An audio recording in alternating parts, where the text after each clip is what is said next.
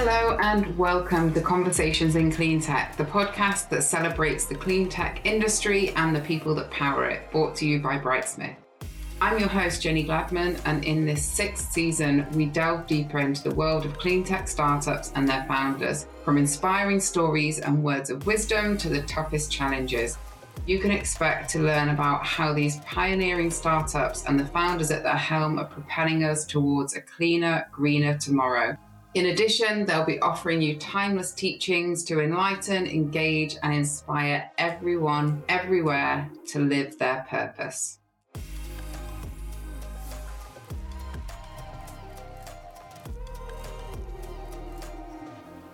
Today is one of those brilliant days you are treated to not one but two fantastic guests who not only love what they do, but they're on a mission to make a significant difference in the world that we live in. They work for the same business, share the same mission, but have hugely different roles and face very different challenges on a day to day basis, which we will explore today. So it is my great pleasure to welcome Emily Olinger, the Chief People Officer and Rob Hanson, the co founder and CEO of Monolith Materials, to Conversations in Clean Tech. Welcome, folks. Hello, thank you. Thanks for having us. Um, for those listeners who aren't familiar with Monolith, they are working tirelessly to provide a scalable, profitable, and environmentally transformative solution that has eluded the industry for more than a century and that is clean commercial scale green hydrogen production, which they are going to tell you all about.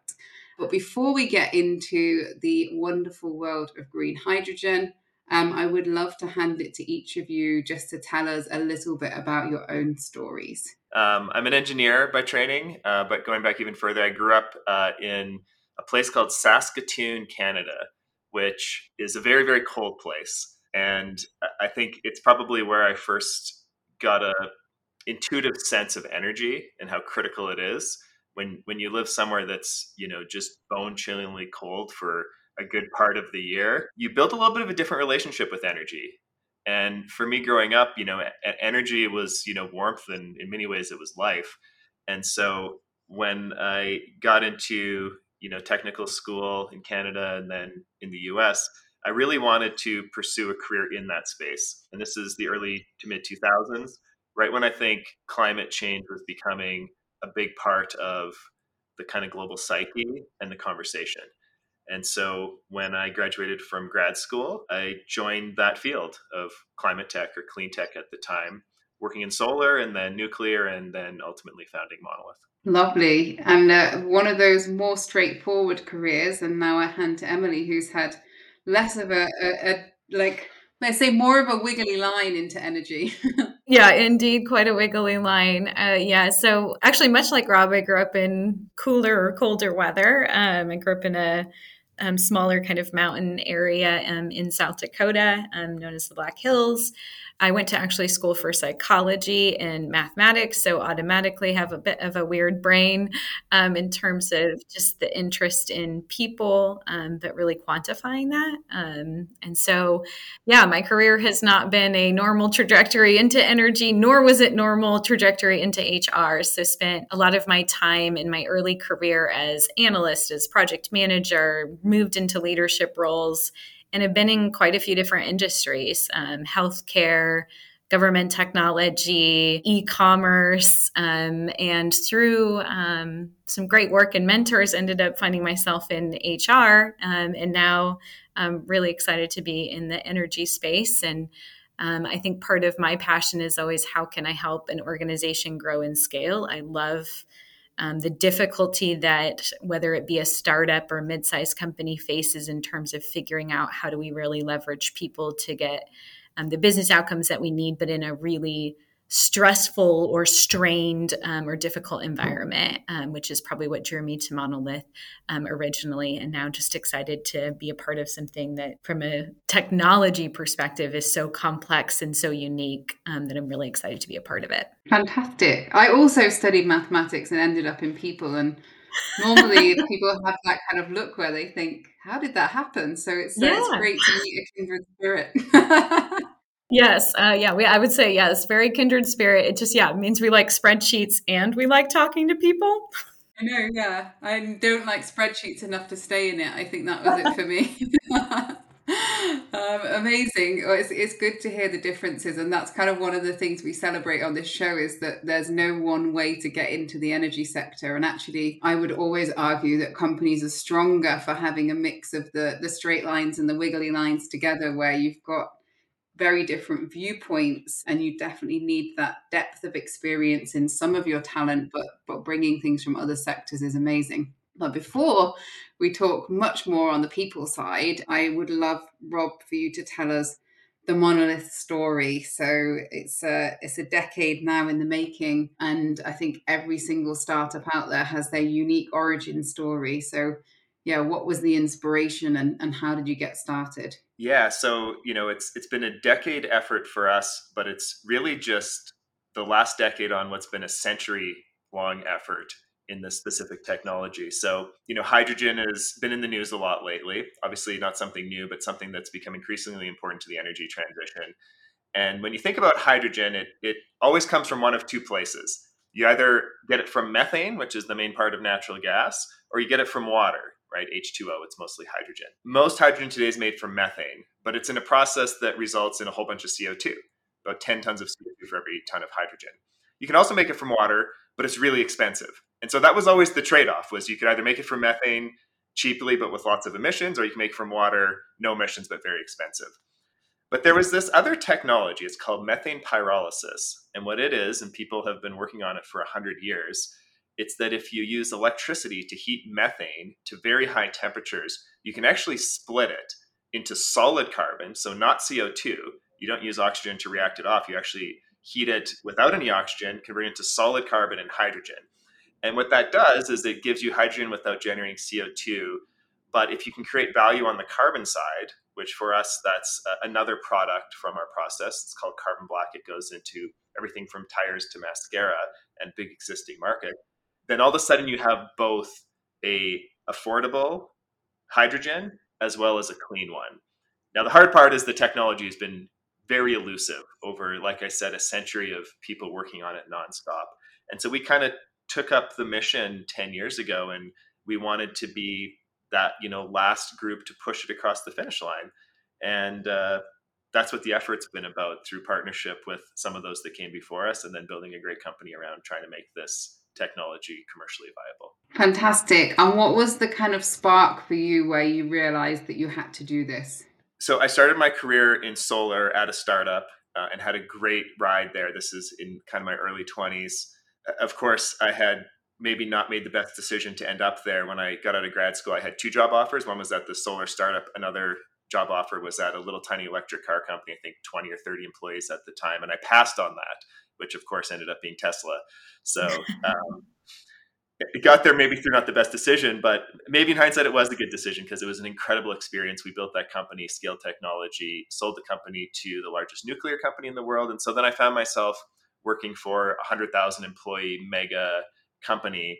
And while it was interesting technical work, it's just you know I thought I could have more impact on the earlier stage startup, and so with my best friend, we both left uh, the company and spent about a year looking for what we wanted to work on next and eventually came across this technology methane pyrolysis like i described and said yeah this is the one. This is the one for us to devote our careers towards bringing to the market because it could have such a big impact. Fantastic. Um, yeah it's always interesting to know that early story and as much as i'm sure there was a moment in time when you kicked yourself that you didn't join tesla had you have joined Tesla, you, we probably wouldn't be sat here having this conversation and you wouldn't have your own business. So it's true. Yeah. Every cloud. Now, Emily, just getting back to what we were talking about about joining the sector. Sector, I'm sure it has been a baptism of fire. It's quite uh, quite different to some of those sectors that you mentioned, but also just an incredible opportunity to come in and scale a company so significantly, and also to have a global impact through what the company's doing, but driving that from a kind of people and culture perspective. So, how has it been so far? And I know Rob's here, but you have to be honest. yeah. I mean, I think a baptism by fire is a fair way to describe the curve of learning. One thing I would give a lot of credibility to our team on is we are really understanding and open that that this is new technology. It's, you know, while it's energy, while there's a lot of folks with backgrounds um, specific in different energy sectors that work at Monolith, the thing I'm most proud is everybody is willing to help you learn, um, is open to whether you think it's a dumb question or not is open to the questions. If you know if you see how you know the progress is going at our site and our location and you have a question about that you can ask anybody. And i think that has made it um, a really positive experience for me coming into the organization. But I also think that's been a really positive for how we think about recruitment and onboarding people is this is an open environment. This is new technology, and that makes it incredibly difficult to learn. Um, but our company does embrace that aspect of you can ask any question, you can learn about this technology. It doesn't matter that I'm not an engineer, but our engineers will sit with me and explain you know different components of the plant or how the process works um, and are completely comfortable you know leaning into that with you know again i'm an hr person um, but completely comfortable leaning in on that. So definitely been a huge learning curve. Um, i think one of the things i'm most excited by and maybe even surprised by within the clean tech space is that most people in this energy space um, and in the clean tech environment are very purpose driven this chance that we could build something that literally does have world changing concepts and world changing economics. It's really cool to just be a part of a team that is so grounded in the potential and the purpose um, of what we are doing. And it comes out, I mean, from an operator who formerly worked at, you know, an electric company to an engineer um, that might have been at NASA. Like it comes out in just so many different shapes of our company and it's really impressive how purpose driven we are. And i actually had this question for later about being kind of purpose and mission driven but given you're talking about it now i'm going to explore one step further of from a, a challenge perspective of finding the right people how do you go about finding those mission driven purpose driven individuals? Because this is not a regular nine to five job for most of your team. So no. they need to be driven by something deeper than than the wage at the end of the week, which granted is important, but it, it has to be more than that. How do you find those people? Yeah, I think we look through them f- from a few different venues because I don't think it's just simply that you know they have this purpose to be a part of a clean tech and changing the the environmental story right there there is definitely a, a, a part of um, our team that came here for that purpose. But there's also a part of our team that came here for the chance to solve problems that nobody else is solving.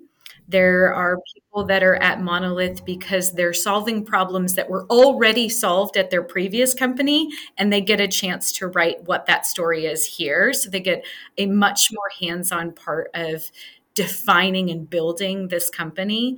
Um, and I think a lot of people that come to Monolith are really excited by that. How we recruit for that uh, honestly comes down to how we represent our brand and how our leaders um, share that through interviews um, and through kind of the question and answer process in the selection.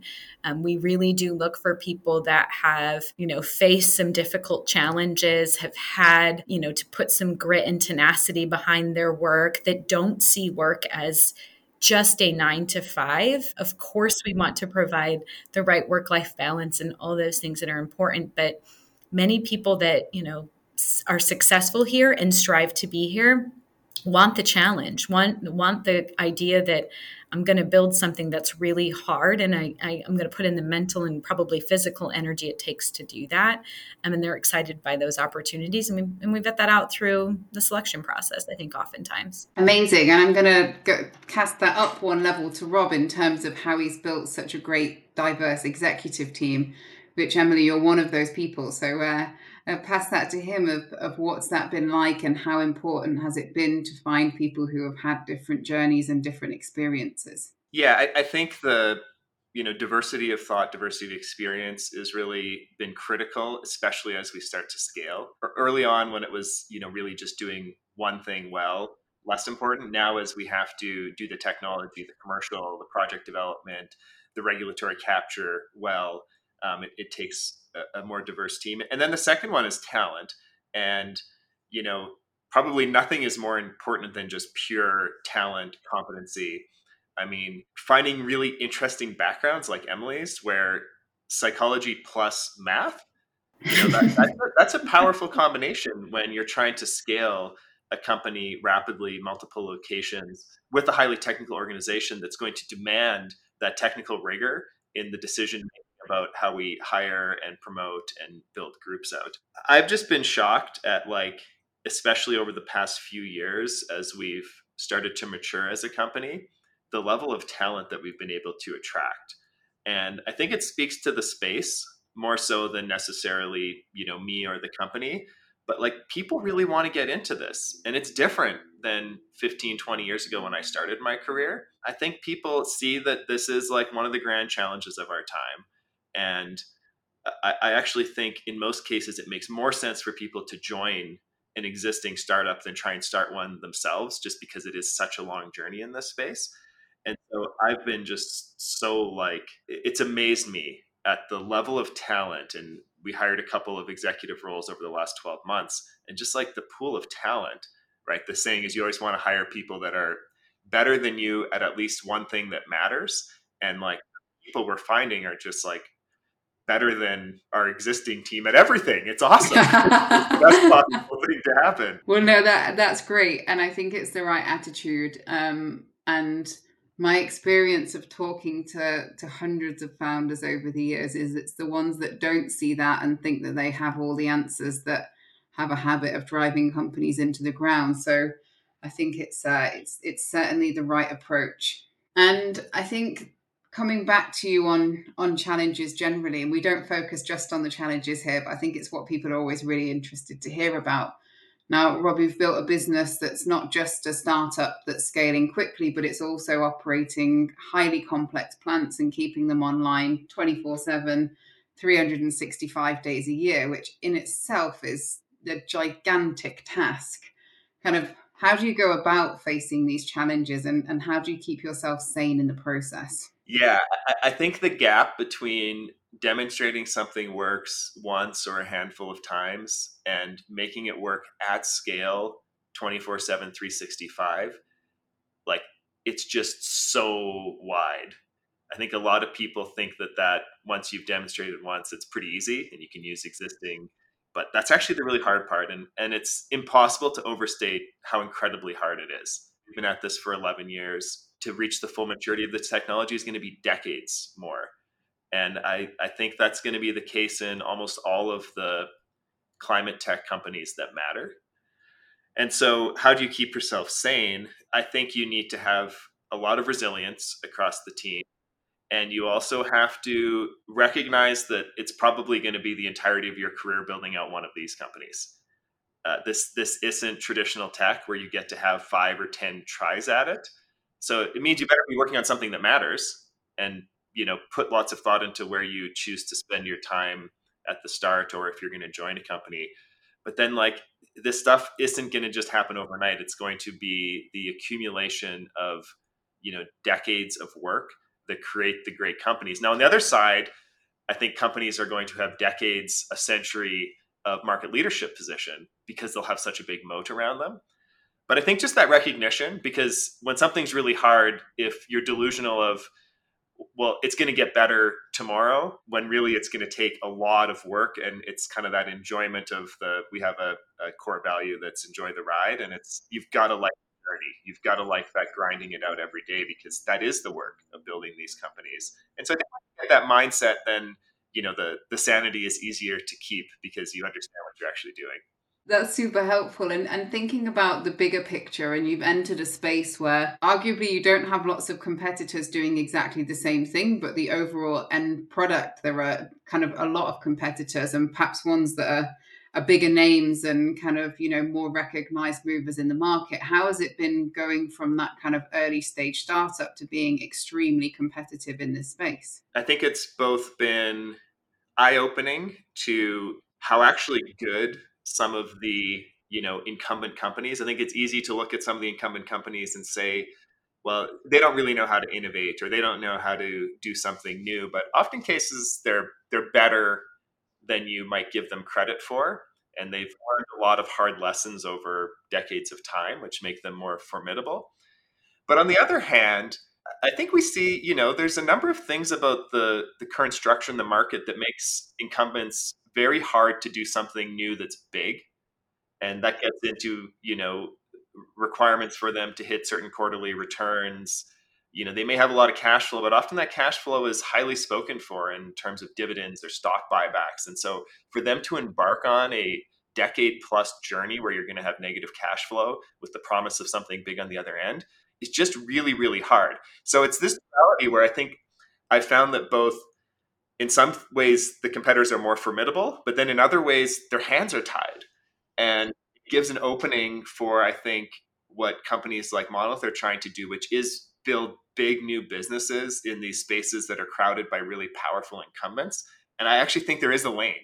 Now you've got to be really good, and you've it's not going to be easy, but there, there is a lane, and I think I think I've come to appreciate that over the last few years as we've you know rubbed elbows with the big folks a little bit more. And coming back to both of you, and you've both kind of touched on this already, but climate change is a global problem, um, and something we see a huge amount of is people looking at it at, on a local level. Obviously, every, every bit of difference makes a difference. So I'm I'm really not kind of looking down on anyone that's making a small local difference because I am I'm all for that. But I think if we're going to solve this globally and in a kind of united way, we need to look at things that work as solutions on a global level. Like, how does that future look for Monolith, and kind of how do you see the globe coming together to solve these issues and, and trying to find the right solutions?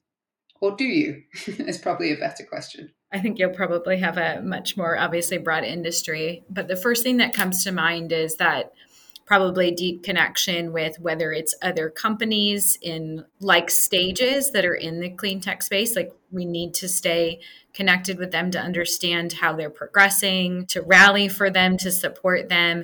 And then, probably another aspect I would say is just the broader connection with whether it's um, government agencies or um, groups that are really trying to help elevate um, projects um, or companies, much like our stage. I think that ability to leverage the groups or agencies or individuals that are at a more global stage that can really help, whether it's share our mission, share where we're at and how we're progressing, and help to be really strong advocates for when we are building our next site or plant, um, when we do want to be able to make sure our product is understood and how it will be beneficial um, as a consumable product from um, an environmental perspective, but also for companies that we would sell it to. So I think there is an element both of that kind of consistent advocacy, that relationship building. And those aren't just, you know, one time deals. I know, you know, Rob spends a significant amount of time making sure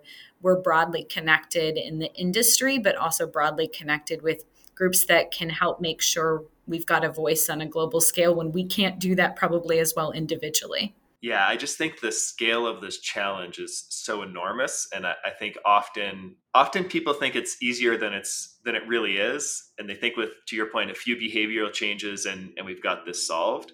But if you go back, you know we we've built this economy, this society, this culture over the last several hundred years, really with energy at the center, and at the center of that energy was fossil fuels, and we've got to rebuild all of that like we really do and, and that's the hard part is this isn't just something around the edges. This is like fundamentally rebuilding the entire infrastructure of the planet which is one of the biggest challenges you could possibly think up. And so I think when you kind of scale the problem and the challenge to the right size then you make a few observations or realizations. One is it's going to take policy. This isn't just about companies and I think we've seen some movement across parts of the world over the past year on that that are positive. And then you're going to need financial markets to support new companies and existing companies that are trying to do something material in this space when you talk about, you know, rebuilding the world's infrastructure and economy. And so I, I think the challenge is coming into focus. You know, it used to be this thought that, you know, if, if we said by 2030 we're going to be carbon neutral, it would just magically happen. And now the date's slipping out and the realization of how hard it is. But on the positive side, policies forming, financial markets are forming, companies are building and now scaling. And it's maybe not as daunting. It's going to take us longer than we thought. The impacts of climate change will bite harder than probably we hope. But I think you can see some light at the end of the tunnel of what it looks like to you know build companies and policy and financial markets that could help rebuild our global infrastructure to a low carbon one. And both very very valid points, and I think there are huge challenges facing the sector, but you touched on a number of the solutions there. And I think it just takes for a gigantic push by a huge number of people in the right direction. And, and we are starting to see those changes and some in some countries much faster than others. But it would be yeah, nice to see all aspects of that happening across the globe. And I think we're we're still a significant way away, but fingers crossed over the next kind of five years, we're going to see a big step change. Yeah, and, and just I'd add one thing. What's what's really cool is seeing you know people like emily who aren't in this space now you know taking their career in this direction. And it's going to take that right? It's, it's going to take i don't know 3 to 5% of global gdp applied over a century. And that means you know 3 to 5% of people of executives of engineers of psychologists of everything devoting their entire career to this space if we want to make it through to the other side and so Emily's an example that we have quite a few at the company. Um, it's an exciting movement, different than the first go around of kind of clean tech in the early 2000s. Yeah, and I, and actually that's one of the things that makes my job so interesting is the ability to bring those kind of unique talented individuals from other sectors into this space and don't get me wrong we still enjoy placing people who already work within it within it but there's something kind of special when you bring someone from a position where they may have enjoyed it, but perhaps not had that sense of kind of greater purpose into the sector, and something just ignites from within them. And I would gamble that Emily, your career will remain in this sector from now on, kind of watching your passion. I hope so. Yeah, no, I really do believe that. I think it's the enormity of like how important and yet how big the opportunity is that you just you know you don't have really in many other industries um, and the newness of it just creates i don't know so much innovation and energy that it's yeah it's hard not once you get i guess the bug it's hard not to um, be really invested in this industry. Now it seems from what you're both saying and conversations i've had with you before one of the real strengths of monolith is not just the talent that you've hired, but the culture you've created. Because you, you can hire the best people in the world, but if they're in the wrong culture, they won't actually work together and kind of strive for the same thing. Lots of sort of earlier stage startups are not in the fortunate position of having an Emily. Um, which I think it, it takes you to get to a certain level before you can kind of even contemplate a chief people officer. For those companies a bit earlier in their journey who don't have somebody in that role, is there any kind of hot tips you've got for them on on how to have that kind of or how to build that culture that suits what you're trying to achieve? Yes absolutely. I think one of the at least a couple of tidbits because this is my first startup or maturing organization i've been a part of and um, obviously culture is often a big part of that and getting it right you know when you're a couple hundred people is a lot easier than when you're a few thousand people. I think part of what gets misrepresented in what culture is is it's not about snacks and lunches and ping pong tables that we often saw in you know the early 2000s is what what culture meant. Um, it's about workplace it's about behaviors it's about relationships um, and what matters. And i think every company respectfully should be different in that sense. You know what matters at monolith is this idea of we're building technology that's new, and that means intellect matters. It means we're bringing all these different backgrounds and experiences and life situations that are helping to kind of round out and make us a better organization, whether it's through our innovation or what we have to build. And so those are just core parts of what we think about in our culture is different and unique. And I think every company has that chance and that can come from a CEO, that can come from a group of leaders, or it could come from an entire company to say, you know, these are really the things that matter to us, the behaviors, the actions, the way we feel that are really unique for us and that we're going to hold near and dear. Now they'll evolve, right? Over time, you have that chance to see how they mature or change, but you keep the essence of them. Um, so as we think about, you know, this idea that um, whether it's our grit or tenacity or our need for innovation is this huge part of kind of our culture and what we stand for that's going to shift and evolve as we expand, as we grow, as we have different locations and offices, but it still will remain a critical part of how we think about hiring, you know, how we think about um, onboarding people, how we look at who's developing into leaders and their readiness. Um, those will become just critical parts of how we scale the organization, um, but how we do it will come in behaviors, actions, recognition against those actions. Great advice for people because I think it's one of those functions that people are desperate to have early on, but it's just it's you know it's such a huge investment and sort of it's very, very hard to steer away from those kind of core technical positions when you're starting out that type of business. Rob, coming back to you and kind of thinking ahead. Now, I never like to put a time frame on this question because it, well, there was days gone by when you'd ask people what the next decade looks like, but I think it's it's a kind of an impossible question. But what does the the kind of short to medium term future for Monolith look like, and how do you see it needing to adapt to kind of industry changes and demands? Yeah, so I think if I go to the macro side of it, I think there's two things. One, I think that kind of climate tech as a solution to climate change is real. I think the world's not going to move away from that. And so I think we're going to see continued support financially, regulatory wise for, you know, the types of companies we're building. On the other hand, the market is going to be much tougher, right? We've just come off decades of, you know, incredibly low interest rates, and that's changed. And so I, I think you're seeing some headwinds for emergent industries like this that are going to persist. And I think there's going to be a lot of pain in the market. I think there's going to be a lot of the companies that don't find a real competitive advantage and don't find that right kind of product market fit, customers, unit economics, path to scalability, they're not going to make it. And that's different than five years ago. Five years ago, anyone that had an idea in climate tech was getting funded and then getting through Series B, et cetera.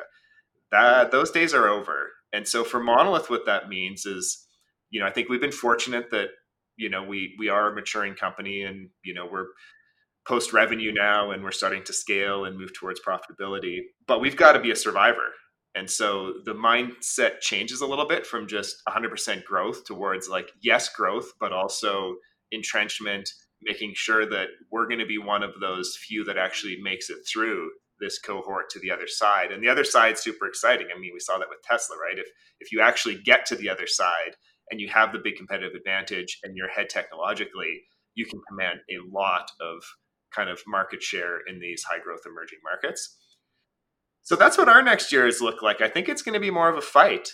And I think there's going to be a lot more casualties in this space. But that doesn't mean that everyone's going to be a casualty. And just because we're going to see some headline failures that are, you know, big craters from a destruction of capital and value, that doesn't mean the whole space needs to go down. And I don't think it will. I think the, there's going to be winners as well. And our job is to make sure that we position ourselves on that winner side of it by actually building a great business. Well, I certainly wish you the very best in doing that. It sounds like you're building the right team to make that happen. So, this brings me to my last question, and it's to both of you. So, I always think it's nice to leave people with a token of wisdom. And our listener base is people who are contemplating their own startups, people who already work in the sector, but perhaps looking for a change and a challenge, or people who are doing something totally different and are contemplating a career in clean tech. So, I guess if you could offer any one of those sectors of people a, a little piece of advice, a, a, token of wisdom to take with them, what would it be? So, I'll give one to founders, which is the world has gotten very competitive in this space. And so, you need to find a business, and if you're founding one that has a big competitive advantage, not a small one, a big one, because there's going to be a lot of competition and I think in most cases, that's going to be solving a hard technical problem. And we have a quote at Monolith that is just easier than impossible. And so that would be my advice is you're going to spend a good chunk of your career, if not all of it, on this company. Make sure that if you get through it, it's going to matter at the end. And that usually means solving something super hard. Yeah, I have maybe two. One, I think hiring whether it's at early stages or even frankly where we are a couple of um, hundred people to you know two to three hundred people hiring thoughtfully is um, really critical um, especially in early stage right? Those are often employees you will have for a long time hopefully and you need them for a long time. So just being really thoughtful about who you bring in early into the organization um, and it directly connects to my second culture building can be really daunting, you know, as to what we were just um, talking about, but it doesn't have to be. Um, again, it's thinking through what kind of organization you want to build and therefore what behaviors you sort of cement into the organization, right? Are you authoritative? Do you want dispersed decision making? Like all of those little things that start right as the company is um, beginning, those decisions of you know what communications you send out how you care about people how do you bring them into the organization those are all starting to build the culture that you want. So while it's daunting to think of it in a holistic manner it is broken up by all those small decisions. And so let yourself be thoughtful about all of those small decisions whether it's what communication matters you know how we make decisions as a group you know how do we care about people on their birthdays or not uh, all of those things can matter in building a culture and you can do them differently and have a really successful culture. You just take the time to think about them. Well amazing advice and i'm sure they will um, land well with our listeners but thank you both so much for sharing your story. I think what you're both doing is incredible and we're seeing brilliant things coming out of monolith and it sounds like there's more brilliant things to come so, yeah, thank you for joining us today and, and being such great guests. Um, and I wish you every success. Thank you. We appreciate it.